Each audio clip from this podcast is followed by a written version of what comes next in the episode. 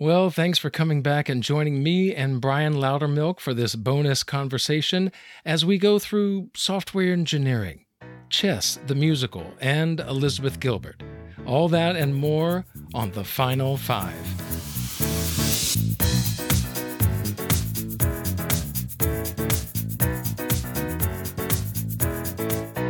Right, Brian, here we are back with the final five questions. Number one, uh, if you could have any other job outside of the arts, what would that be?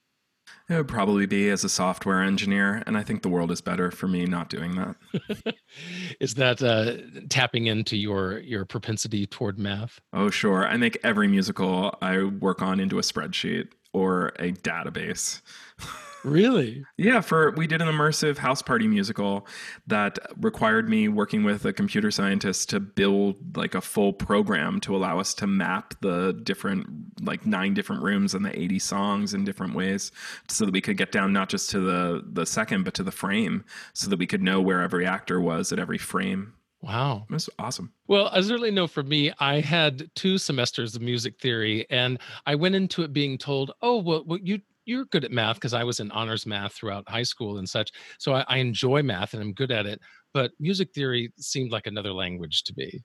Uh, all right. Number two, what is a bucket list role or show or maybe someone that you want to work with one day? Chess chess, chess, chess. I want to be part of the team that fixes chess, chess the musical. It's the best musical ever. It like doesn't work, and I just want to be part of the group of people who figures out how to make chess the amazing show that it almost is. So, what would be like your first recommendation for fixing it? Um, make it really, really long. Put all of the best songs in. so make it like a six hour experience. And cast Audra McDonald as Florence. I think that fixes most any musical, right? That's true. All right. Uh, number three, who is it that that you look up to as either a mentor or someone that inspires you? These days, Liz Gilbert. Uh, if if people are are familiar with her work, I mean, she's most known for having written Eat, Pray, Love, but she wrote a book called Big Magic that is just a mind opening book on creative processes. She has this gorgeous idea about how creative genius is something that can be external to you and not something that as an artist you have to take responsibility for that your job can just be to show up every day to your craft but there's no expectation that anything will come of it. The truth is is that there's never a promise for any of us that theater is going to be sustainable that there's going to be a prize at the end or even a steady paycheck or even healthcare. Like the only promise is that you can make your own work and the only promise is that that you can serve your creative spirit. And I feel like that's something that Liz Gilbert has taught me through her writing on creativity. And so, yeah, she's been kind of a beacon in that regard. Yeah, I would say that mirrors something that I learned even in improv class. Two of the best things that I got from that were to to just show up as as you were saying, listen and not expect anything and secondly, don't try to be funny just let it come out. And so I think that a lot of our artistry can come when we kind of unshackle ourselves from any expectations. Agreed. Number four, name a lesson or trait that took you a while to learn or one that you're still working on today. Mm, well, this is sort of like that, but the thing that immediately comes to mind is something uh, someone said to me um, a few years ago, which is uh, We are not newborns or vampires. We do not heal overnight. And I like that. I think that it's easy to forget, especially in times like this, that, you know, we expect our bodies and our brains to react in one certain way, and we expect to be really resilient. And, um, we just don't heal that way. Like for anyone out there who's struggling with grief right now, whether over the loss of a human or a job or anything, um, I think that it's important to remember that we don't heal as quickly as we th- think we do, and that's okay. Yeah. Have you felt pressure on your own self to be more productive or do more?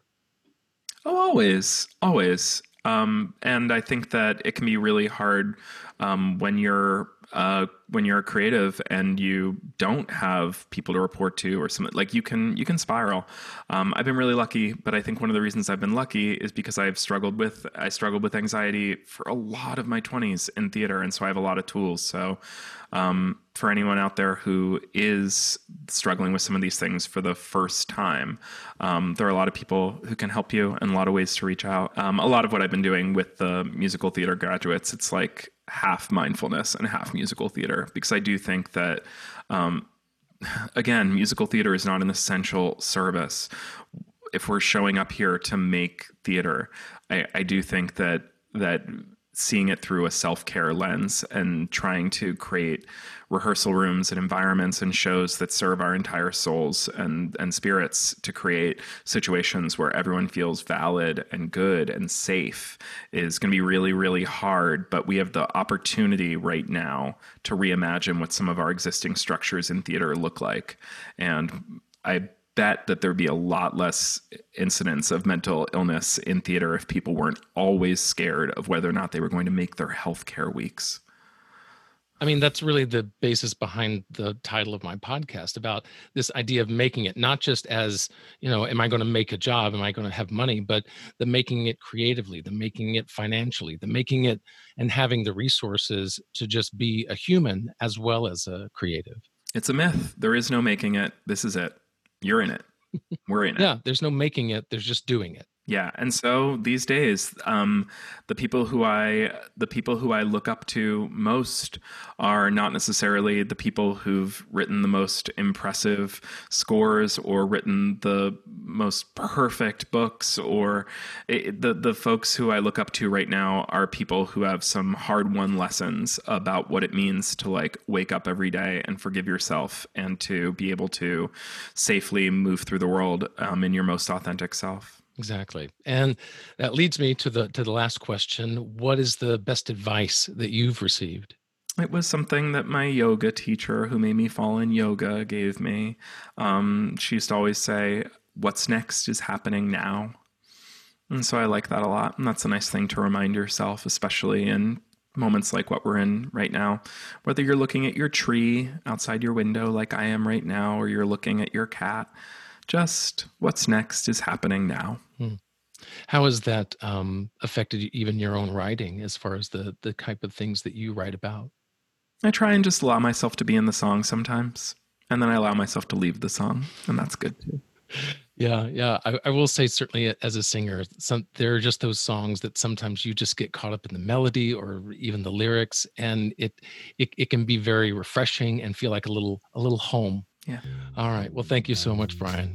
Yeah, of course. Well, th- this podcast is fantastic, and I think it has such a beautiful message. And thank yeah. you, thank you so much. I really appreciate that.